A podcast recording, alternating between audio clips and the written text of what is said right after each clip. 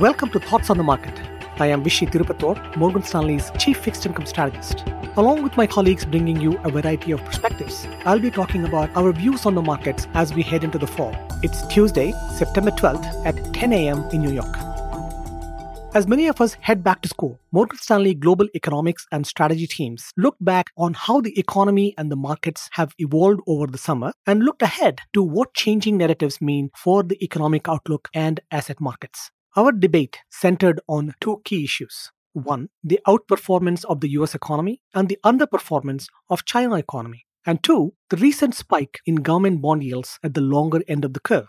The US economy has been outperforming our expectations and has led markets over the summer to push out the first expected cut into 2024. The concern is that a still hot economy means that the Fed can keep policy restrictive for longer Acknowledging the strong incoming data, our economists have revised their 2023 growth expectations significantly higher for the US from 0.4% to 1.7%, even as they maintain that the Fed is done hiking and will be on hold until first quarter of 2024.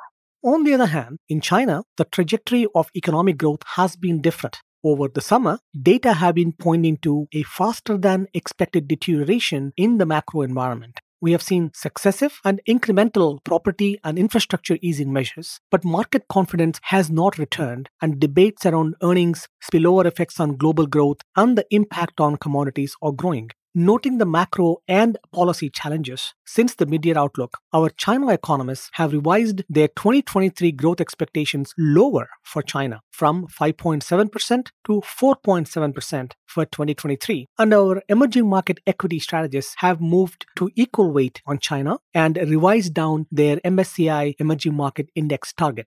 What about our call to be long duration? 10 year treasury yields have sold off by about 65 basis points since our mid year outlook on better than expected US growth data, among other factors. Can this continue? Our strategists make modest changes to their rates forecast, but still see a path for lower yields, countering the market narrative of growth re-acceleration or a higher treasury supply technical. Thus, we reaffirm our conviction to be long duration despite the rates market moving away from us. Overall, our conviction on its US soft landing has strengthened. But with monetary policy remaining restrictive, late cycle risks, growth, earnings, and defaults remain. We maintain a defensive stance.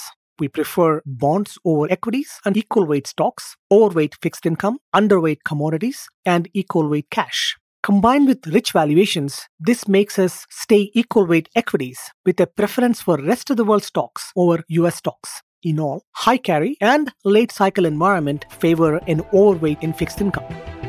Thanks for listening. If you enjoy the show, please leave us a review on Apple Podcasts and share thoughts on the market with a friend or colleague today.